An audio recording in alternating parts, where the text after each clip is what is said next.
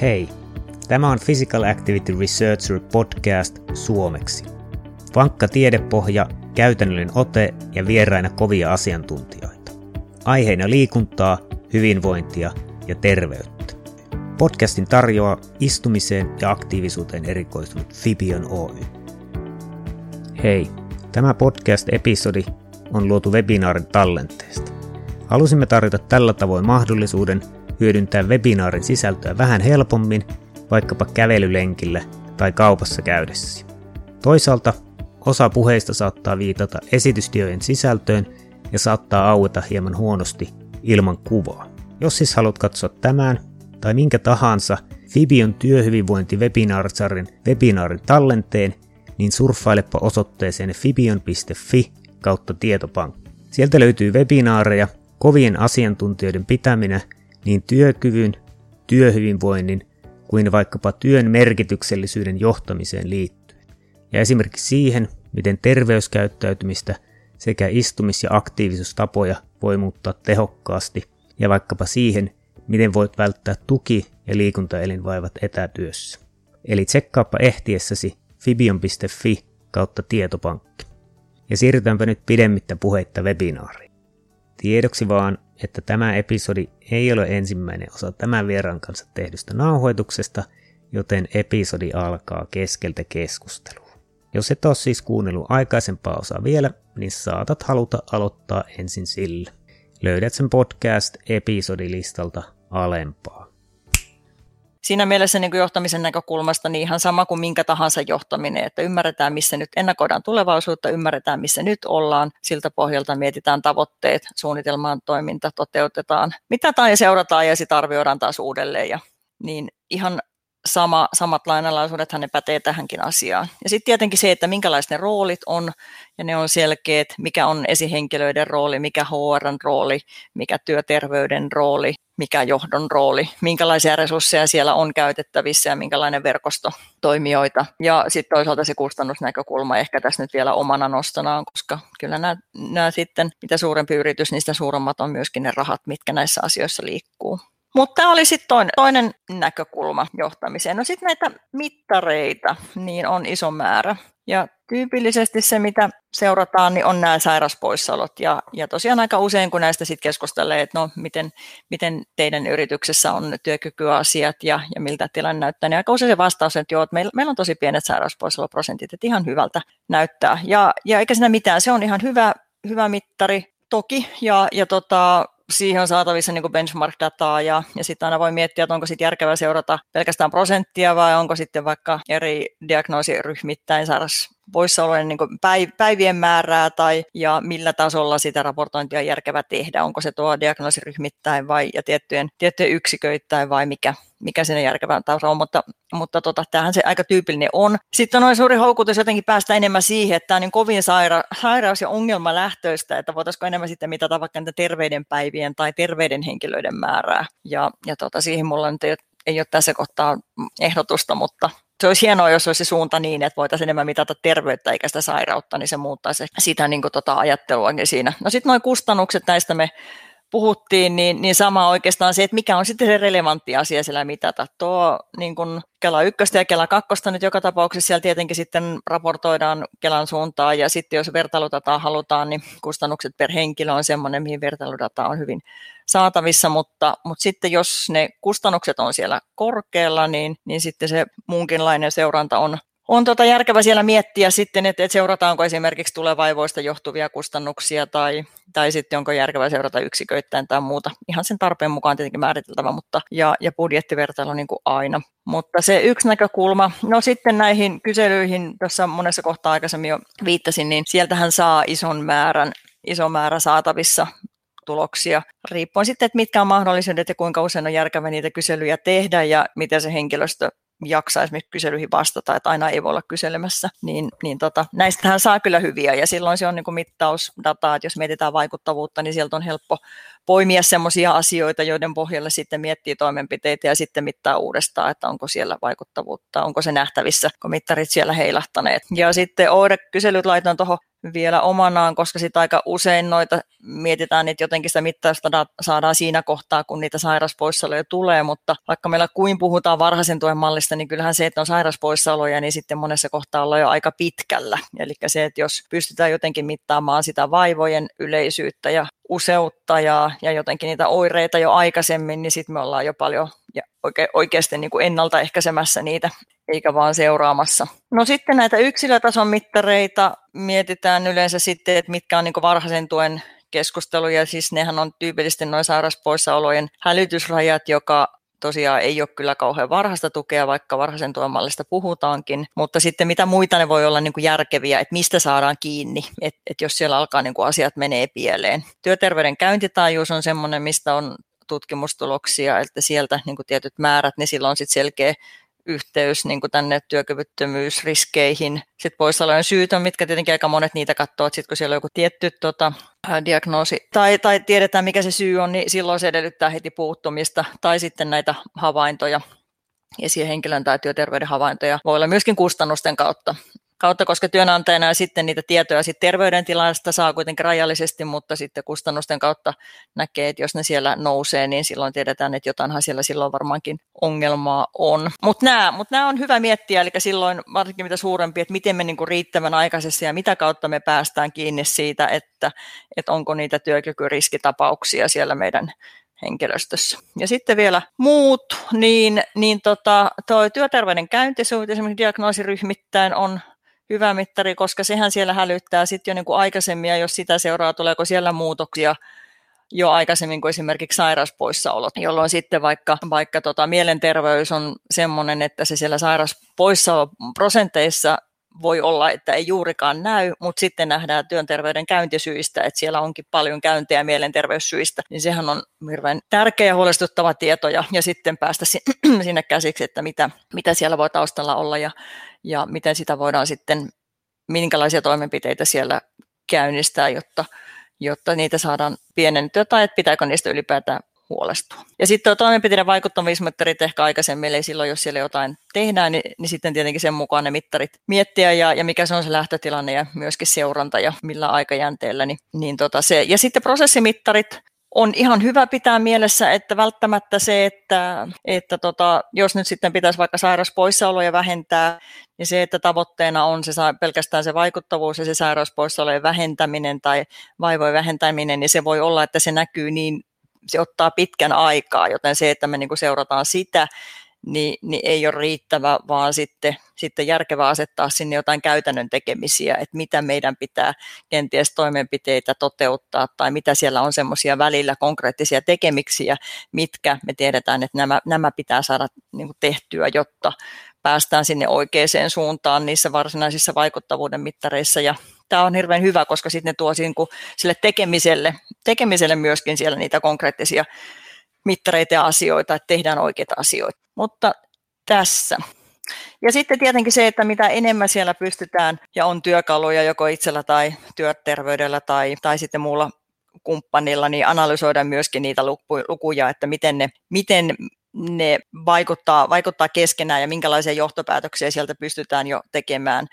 Ja, ja mitä suuremmaksi tietenkin yritys menee, sitä enemmän, enemmän siellä on sitä niin kuin dataa, mistä pystytään niitä johtopäätöksiä tekemään ja analysoimaan. Ja pienemmässä yrityksissä, niin, niin tota, siinä ei tietenkään ole, on välttämättä järkeä eikä välttämättä tarvettakaan, mutta tavallaan, että mitä enemmän niitä pystytään niin kuin yhdistämään, että löydetäänkö yhteyttä vaikka sille tai näyttöä siitä, että jos me käytetään työfysioterapeutin palveluita enemmän, niin voidaanko me päästä, voidaanko sieltä vetää johtopäätöksiä ja päästäänkö analysoimaan, että silloin siinä näiden palvelun käyttäjien ryhmässä, vaikka sairauspoissaolot olisivat pienemmät tai, tai ketkä on osallistuneet jonnekin muiden interventioiden piiriin, niin, niin voidaanko siellä päätellä, että tietyllä aikajaksolla niin siellä, siellä ne sairauspoissaolot vähenisivät tai, tai vaivat vähenisivät tai, tai muuten. Että sieltä aina niin kuin, niin kuin useampaa kautta pystyttäisiin yhdistelemään niitä jo olemassa olevaa dataa, niin se tietenkin siellä tavoitteena. Sitten viimeisenä osiona toimenpiteiden suunnittelusta ja, ja tähän koonnut nyt hyvin niin kuin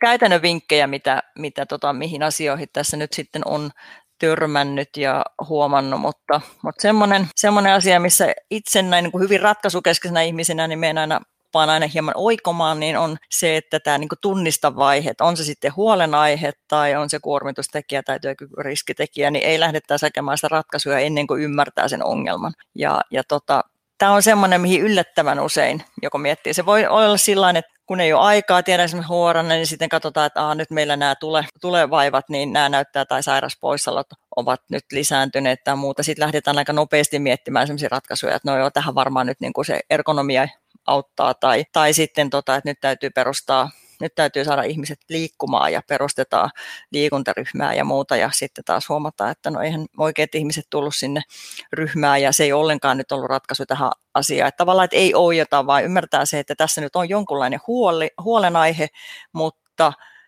käytetään siinä asiantuntemusta, että mietitään, mietitään, että mistä se tulee. Onko meillä tarpeeksi tietoa siitä, että mistä ne tulee vaivat, onko ne alaselkävaivoja vai olkapäävaivoja, tai tuleeko ne nyt tietystä henkilöstöryhmästä, tietystä tehtävistä, vai onko se meidän data ylipäätään päätään niin kuin luotettavaa, että mistä me näitä johtopäätöksiä tehdään. Tämä vaihe on semmoinen, mutta toisaalta taas sitten ei liikaa saa ylikartoittaa, että, että tähänkin törmää, että, että tavallaan kun tehdään vaikka joku kartoitus, niin sitten se ikään kuin se jatkotoimenpide on se, että tehdään joku jatkokartoitus. Ja, ja sitten jos me niin kuin tiedetään, että tota, työn jatkuva keskeytyminen vaan nyt on semmoinen asia, joka todennäköisesti niin kuin stressaa stressaa ihmisiä, niin tietenkin sitten voi miettiä, että no onko meillä nyt siihen heti jo jotain, mitä me voidaan helposti ja matalalla kynnyksellä tarjota sen sijaan, että me lähdetään monen kertaan niin sitä kartottamaan ja psykologi haastattelemaan, että onko se työkeskeytyminen ongelma. No sitten ehkä tähän jo äsken sanoinkin, että, että kun tunnistetaan, niin sitten selvittää myöskin, että miten ongelmaa voi vaikuttaa. Että ei lähdetä hakemaan sitä ratkaisua, mikä, mikä siellä ehkä niin kuin nopeasti tuntuisi niin kuin hyvältä, vaan, vaan tota, hyödynnetään työterveyttä ja muita asiantuntijoita ja mietitään, että mitkä kaikki asiat tähän voi olla yhteydessä. Ja se tulevaivat on tästä hyvä esimerkki, että, että tota, ne kuormitustekijät on sieltä helppo juttu, mutta sitten ehkä pidetään mielessä, että voiko siellä taustalla vaikuttaa tai olla yhteydessä näitä vaikka psykososiaalisia tekijöitä. No sitten kun niitä monenlaisia asioita tulee ja, ja sitten varsinkin jos on innostunut tekemään, niin siellä olisi kiva tehdä niin monenlaisia toimenpiteitä, mutta sitten jollain lailla valita, että mikä tässä nyt on se huolenaihe. Ja jos me mietitään sitä meidän tulevaisuutta, niin mikä siellä on semmoinen tärkeä asia, mihin, meidän kannattaa nyt niin kuin satsata.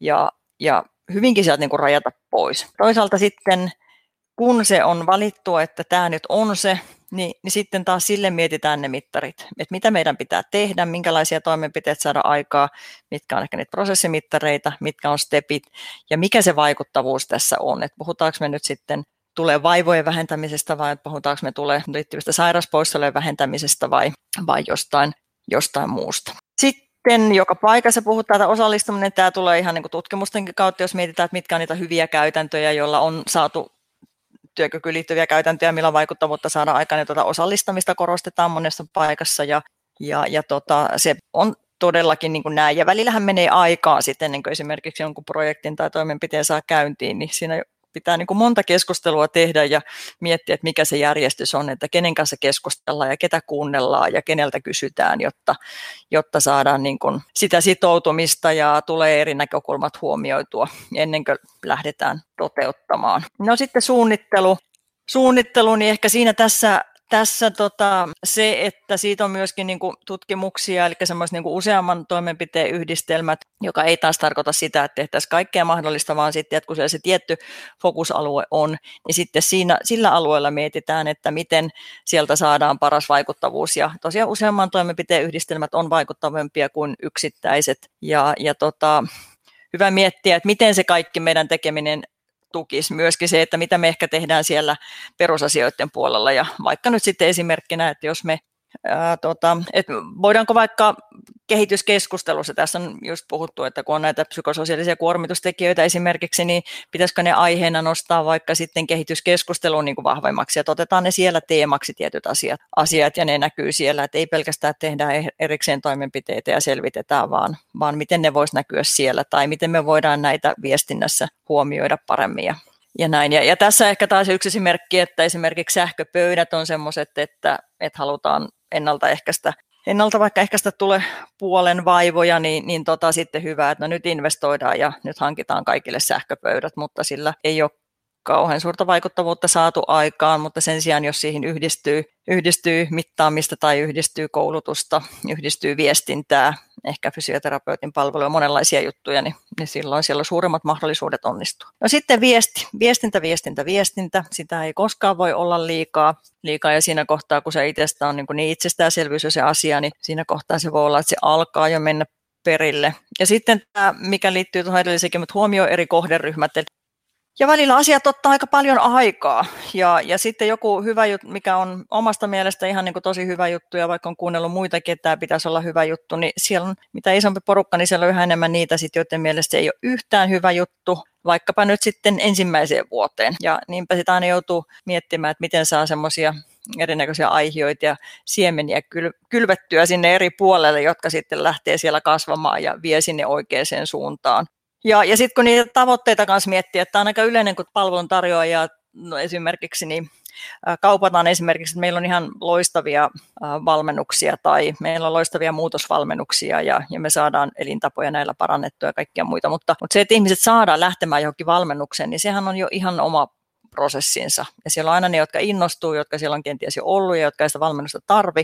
Ja sitten taas niin ne, jotka oikeasti sitä tarvitsisi, niin niitä me, me ei meinata saada innostumaan. Ja tämä on semmoinen niin jatkuva ongelma. Ja sen takia, että ne mietti, mietitään siellä, että miten me saadaan tunnistettua nämä eri, ja sitten mietittyä, että, että turha meidän on kaupata sitä valmennusta semmoiselle, joka ei ole sit yhtään kiinnostunut, vaan sitten pitää miettiä, että mitkä voi olla semmoisia näkökulmia, että me saadaan, mihin me saadaan niin tartuttua ja pikkusen sitä intoa siellä heräteltyä ja, ja sitten jossain kohtaa se alkaa tuottaa sitten tulosta ja saadaan sitä satoa korjattua.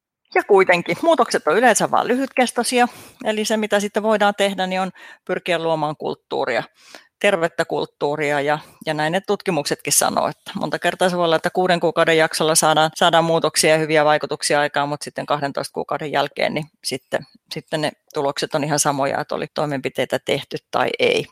Tämä on niin kuin tietyllä lailla tietyllä lailla niin kuin masentavaa, että näin se vain on, mutta tämä on ihan hirveän helppo ymmärtää, että, että tota, niinhän sitä mikä tahansa itsekin tekee muutoksia, niin, niin tota, se on jonkun aikaa se kestää ja sitten se lähtee se muutos taas hiipumaan ja paluu vanhaan. Ja, ja siinä mielessä, mitä enemmän alusta alkaa jo tämä tunnistetaan, että, että se ei auta, että tehdään niitä lyhyitä ponnistuksia, vaan, vaan pyritään tekemään niistä pysyviä ja, ja juurruttamaan ne sinne kulttuuriin, niin on se reitti. Mutta näin. Siinä tuli sellaista monologia. Kiitoksia. Tässä on mun yhteystiedot ja sitten varmaan Olli, voidaan mennä kysymyksiin. Joo, kiitoksia tuota, Hanne. Todella, todella hyvää, hyviä pointteja mittareista työkykyyn liittyen. Että tosi, tosi monia pointteja, tärkeitä pointteja toimenpiteiden suunnittelusta. Ja aina kun joku alkaa puhumaan tulesvaivoista, niin joko omaa alaselkää alkaa kolottaa tai olka. Sitten alkaa, niin on se olkapää vähän, vähän väsynyt, ehkä hiiri, hiirikäsi siinä, että se on aina, aina mielenkiintoinen. Ja tuossa, kun sanoit noista kuormitustekijöiden selvittämisessä, niin tosiaan teknologia taustalta, että Suomessa on todella hyviä firmoja tavallaan tuohon mittausteknologiaan, että kannattaa tutustua todella käteviä mitta, mittalaitteita, mitata stressiä, mitata, mitata liikuntaa, mitata istumista, mitata tavallaan uneen liittyviä ongelmia, että todella hyviä mittareita löytyy tosiaan Suomesta. Ja jos ihan nopeasti tosiaan esittelen Fibionista ennen kuin mennään kysymyksiin, niin me ollaan tosiaan istumiseen ja arkiaktiivisuuteen erikoistunut yritys, ja pääjuttuna siinä on tavallaan mitta, mittalaite, hyvin simppeli laite, jossa ei ole nappeja. Se laitetaan vaan tavallaan housujen etutaskuun ja mittaa sitten istumista, seisomista, kävelyä ja liikunnan eri, eri tasoja. Että tavallaan kun tuossa oli puhetta tuki- ja liikuntaelinvaivoista, niin esimerkiksi selkävaivat tietotyössä kuitenkin pitkälti liittyy liikkumiseen, mikä tavallaan kävelystä ja juoksusta tulee välilevyille pumppaavaa liikettä, mikä on tavallaan välilevyjen terveyteen äärimmäisen tärkeä. Ja sitten toisaalta järkeviin istumistottumuksiin, ettei istuta liian pitkiä, pitkiä aikoja, aikoja tavallaan yhdessä asennossa, vaan vaihellaan sitä ja sinne tulisi riittävästi liikettä liikettä, että sellaisia. Ja jos tosiaan tuki- ja liikuntaelivaivat kiinnostaa, niin laitoin kaksi linkkiä tuohon chattiin webinaareihin. Arton webinaari, joka liittyy istumis- ja aktiivisuustottumuksiin ja sitä kautta muokataan. Ja oma webinaari, jossa on enemmän niin tauotuksen kautta, että miten, miten työtä pitää tauottaa. Ja tuota, meiltä tosiaan löytyy muutosohjelma, jossa tehdään alkumittaus. Sitten meillä on tavallaan digitaalinen muutos, siinä on verkkokurssia ja sisältöä, missä koitetaan tavallaan sitä muuttaa sitä kulttuuria, ehkä ihmisten ajattelutapaa. Niin kuin Anne sanoi, että käyttäytymisen muutos on hyvin, hyvin haastavaa ja monesti palataan niihin samoihin, niin siinä pitää aika, aika monella tavalla tuoda ihmisille tietoa niistä omista tavoista, tuoda tietoa niistä hyödyistä. Tavallaan ihmisten pitää sitten nähdä, että he pystyvät muuttaa sitä ja sitten tavallaan pitkällä aikavälillä muistutella, että me saataisiin oikeasti muutettua sitä kulttuuria siihen tumisia aktiivisuustottumuksiin esimerkiksi. Ja tuota, jos Fibion mittaus kiinnostaa, niin kun klikkaatte webinaarin kiinni, niin taidatte pompata fibion.fi-sivulle, niin siitä voi klikata nappia ilmainen testimittaus, niin pääsee, pääsee testaamaan tuota ilmaiseksi Fibion mittausta. Ja tuota, siinäpä oikeastaan noin. Ja vielä ennen kuin mennään tuosta Pertin kysymykseen, niin haluaisitko Anne kertoa, mitä Haudi Oy tekee? Uh, no, lyhyesti joo. Tota, siis uh, työkyky johtamiseen liittyviä asioita, eli työkykykartotuksia ja juurikin sen tyyppisiä, että jos mietitään, että onko nämä asiat kunnossa ja niitä kokonaisuuksia, työkykyjohtamisen suunnitelmia, mitkä kasaa yhteen näitä, toisaalta sitten ihan toimenpiteiden tai projektien suunnittelua. Ja sitten toinen, toinen osa-alue on sitten vahvana HR, mikä tulee sieltä myöskin mun omasta taustastani, eli, eli erinäköiset HR ja myöskin siitä, että tämä kykyjohtaminen on entä HRn peruskäytäntöjä, niin siihen liittyvät siihen liittyvä ihan käytännön tekeminen näin niin kuin HR-partnerina tai, tai sitten tota, erinäköiset kehittämisprokkikset, niin niissä me ollaan suunnittelemassa ja auttamassa hands on ja tänä päivänä online, että ei olla niin välttämättä in paikan päällä, mutta online niin kuin kaikille. Kyllä. Ja tuota, mistä, mistä sinut tavoittaa parhaiten, jos haluaa tämmöiset asiat kiinnostaa? Siis LinkedInin kautta, se on tietenkin ihan loistava tänä päivänä. Sieltä löytyy, tuossa matskusta tuossa viimeisellä sivulla, niin sieltä löytyy, on, tai näkyy web-sivut, eli haudi.fi, tai sitten LinkedInistä, niin Haudilla on omat sivut, tai sitten mun Anne Aaltonen, niin sieltä sitä kautta. Joo. Loistavaa. Otetaanpa tuota kysymyksiä. Pertti kysyy, että onko mittareita yhdessä tekemisen ja ryhmän kautta, tiimin kautta verkoston työhyvinvoinnin ja työkyvyn mittaamiseen? Eli tavallaan mm-hmm. yhdessä tekemisen mittaamiseen. Yhdessä tekemisen, joo, joo, tätä mietin. Ei tule heti mieleen, mikä olisi yhdessä tekemisen mittaamista. Ei, ei tule. Et sitten niin työ, mieleen, tai siis mitä tahansa voi mitata niin kuin erinäköisellä kyselyllä, mutta mikä mittaisi sitä yhdessä tekemistä ei valitettavasti ole suoraan. Sitten jos miettii työkykyä, niin semmoista, mikä, mikä tiimi ja se, että tiimi raportoi, niin, niin siinä on tällä hetkellä mukana yhdessä projektissa, missä pilotoidaan esimerkiksi tämä e-mutter, e, siis e-Motor löytyy ihan webistä myöskin tota, suomalainen pieni yritys. Heillä on työn immunmittari ja heillä on se tota, siihen niin kuin sovellus, miten sitä mitataan ja myöskin niin, että tiimi näkee niin kuin sen tiimin tulokset koko ajan. Mutta se liittyy niin kuin työn immunteoriaan, eli siellä on tämä uppoutuminen ja tarmokkuus ja, ja tota, oliko se energisyys, mutta toi yhdessä tekeminen, jos tuon nimenomaan se näkökulma, niin siihen ei tule nyt valitettavasti yhtä oikeaa tai ainoa mieleen. Eli onko tuo e-muutter niinkin kännykkäapplikaatio, jossa on kysymyksiä vai miten se toimii? Joo, se toimii, toimii itse asiassa niin, että tota, se ensin tekee semmoisen niin lähtötason, siellä on muutamia kysymyksiä, missä mitataan niin kuin se nykytaso, ja sitten se tekee sieltä sieltä niin kuin about viikon välein tai miten se sitten säätää, niin sieltä tulee sitten aina tiimiläisille kysymyksiä. Ja sitten myöskin Joo. saa sitten vinkkejä, että miten siellä sitten itse vastaa, niin sieltä tulee sitten vinkkejä sen pohjalta. Joo. Ja se on nimenomaan niin kuin mielen hyvinvointia ja työnimoon liittyen. Joo, ja Jesseltä kysymys. Tuleeko mieleen hyviä vinkkejä siitä, miten yksilöille voisi perustella riittävän työkyvyn etuja? Eli millä myyt asian työntekijöille? Ää, joo, tämä on hyvä kysymys ja, ja tota, ei varmaan tähänkään yhtä oikeaa. Mä oon itse asiassa tässä, kun aina, aina haetaan niin sen positiivisen kautta, niin mä oon itse asiassa kyllä vähän tullut sille kannalle ja joskus käyttänytkin sitä, että mä niin lataan pöytään niitä riskiä ja faktoja että mit, mitkä niitä on vain faktoja, esimerkiksi niin kuin terve, liikkumattomuuden riskejä verrattuna liikuntaan ja tavallaan niin kuin sitä kautta, että me ehkä liikaa liikaa aina mietitään, että pitää ihmisiä jotenkin niin, kuin niin positiivisesti, että enemmän faktaa ja, niin, ja niin kuin negatiivisia asioita pöytään valittavasti. Se tuntuu, että on välillä se. Mutta, mutta tota, tässä on vähän sama kuin se, mitä puhuttiin kulttuurissa tai, tai ylipäätään siinä, että miten kohderyhmät on erilaisia. Että ei ole sellaista oikotietä, että ne voisi välttämättä niin nopeasti. Että jos on sitä mieltä, että se ei asia kiinnosta, niin nehän on sitten niin kuin käyttäytymisen muutosta. Ja, ja mitä kautta, niin se on ehkä sitten sitä, että näitä kylvetään niitä siemeniä sinne tänne ja, ja sitten sieltä aina niitä ihmisiä lähtee mukaan ja joku tarttuu yhteen asiaan ja joku toinen toiseen asiaan. Näin niitä myydään eri kautta, eri kanavia ja jatkuvasti ja eri tavoin. Kyllä. Joo, toi on tosi mielenkiintoinen tavallaan toi, että negatiivisen vai positiivisen kautta. Ja itsekin kun on tavallaan ollut tutkijana ja lukee tieteellisiä artikkeleita ja tavallaan ymmärtää sen, että vaikka diabetesriskiin, että miten paljon elintavat oikeasti vaikuttaa, niin se, että tavallaan yritetään jotenkin positiivisen kautta aina tuua, niin itsestäkin tuntuu, että pitäisikö enemmän tuoda sitä negatiivista.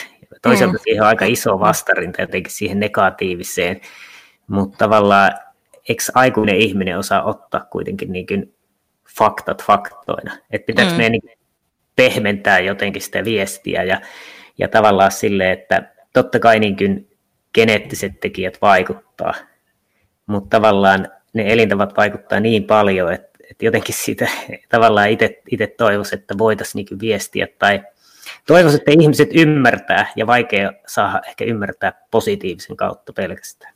Mm. Joo, se on, se on varmaan näin. Ja mun mielestä tästä oli tutkimus. Mä, tota, siis Jyväskylän yliopistossa jossain kohtaa oli tästä tehty, ja mä muistan silloin, mä en ole kaivannut sitä tutkimusta, mutta oli siis, siinä puhuttiin just tästä, että kun me puhutaan niin vaikka liikunnasta ja liikunnan hyödyistä, niin, siitä, niin ja tota, ne on aina semmoisia, mainokset on semmoisia, että ne on hyväkuntoisia ihmisiä, jotka auringon paisteessa liikkuu ja, ja sitten valtaisa kuitenkin siitä, että kun liikutaan, niin se on täällä Suomessa, niin ei se nyt välttämättä ole kivaa. Harvalla se on kauhean kivaa. Et siellä on pimeätä ja kylmää ja, ja, tota, ja, ja se voi tulla epämiellyttäviä tunteita kroppaan. Et sitähän se on, että enemmän pitäisi sanoa, että ei tämä nyt helppoa, mutta ei tämä nyt tarkoituskaan olla helppoa. Että, että tota, mutta aina sitten törmää niihin ja on, ei se ole yksi kaksi kertaa, kun työterveyden kanssa vaikka keskustellaan, että siellä niin kuin vuosikausia käydään niitä keskusteluja henkilön kanssa, että miksi näitä pitäisi tehdä ja, ja vaikka siellä sitten on niin kuin jo riskit sellaisia, että, sä, että tässä ei niin kuin, siellä on niin elinikä lyhenee ja muuta, niin tota, on sieltä ihmisiä, jotka ei siitä huolimatta tee niitä muutoksia. Et se, on, se on se valitettava. Kyllä. Mutta tota, täällä oli kommentteja tuosta muutosagentit työntekijöiden joukossa. Joo, siis se on, on mun mielestä hyvä.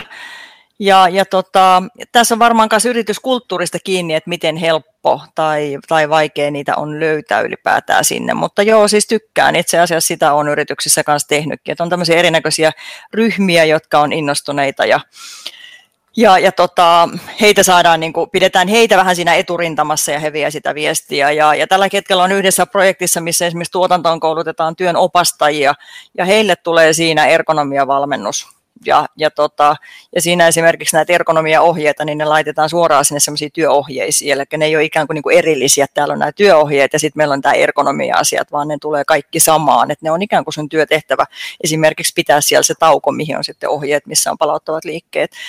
Ja, ja tota, siellä samaa, että näitä valmennetaan näitä opastajia siihen, että he on vähän näitä agenttityyppisiä. Tämä on erittäin hyvä idea. Joo, ja toi itse asiassa ihan mielenkiintoinen, en ollut itsekään aikaisemmin törmännyt, mutta esimerkiksi Australiassa on tosi hyviä noita muutosagenttiin liittyvää tavallaan tehty interventioita ja tutkimusta, että se on siellä sanalla champions, että on vaikka niin physical activity champions, että jos kiinnostaa katsoa, niin esimerkiksi liikkumiseen, liikuntaan, istumisen vähentämiseen löytyy Australiasta tosi hyvää tietoa tavallaan champions-sanalla, kun etsii. Hyvä kiitellään erinomaista esitystä ja hyvää Anne tekemisen meininkiä. Loistavaa. Kiitos. Erittäin paljon kiitoksia Anne. Todella kiitoksia, kiitoksia että pääsit, olla. pääsit puhumaan ja erittäin, erittäin mielenkiintoista settiä. Ja tuota, kaikille hyvää loppuviikkoa ja jaksamista. Kiitoksia. Kiitos, moi moi. Tämä episodi olikin tässä. Kiitoksia kun kuuntelit Physical Activity Researcher podcastia. Jos tykkäsit kuulemastasi, niin täppää käyttämässäsi applikaatiossa tilaa kautta subscribe, niin et missaa uusia episodeja. Meillä on todella kovia vieraita tulossa, joten kannattaa kuunnella ehkä toistekin. Ja jos haluat vähän helppiä meitä, niin voit antaa arvostelun podcast-applikaatiossa, twiitata tästä podcastista tai vaikka vinkata kaverille. Kiitoksia ja ei muuta kuin loistavaa päivänjatkoa kaikille.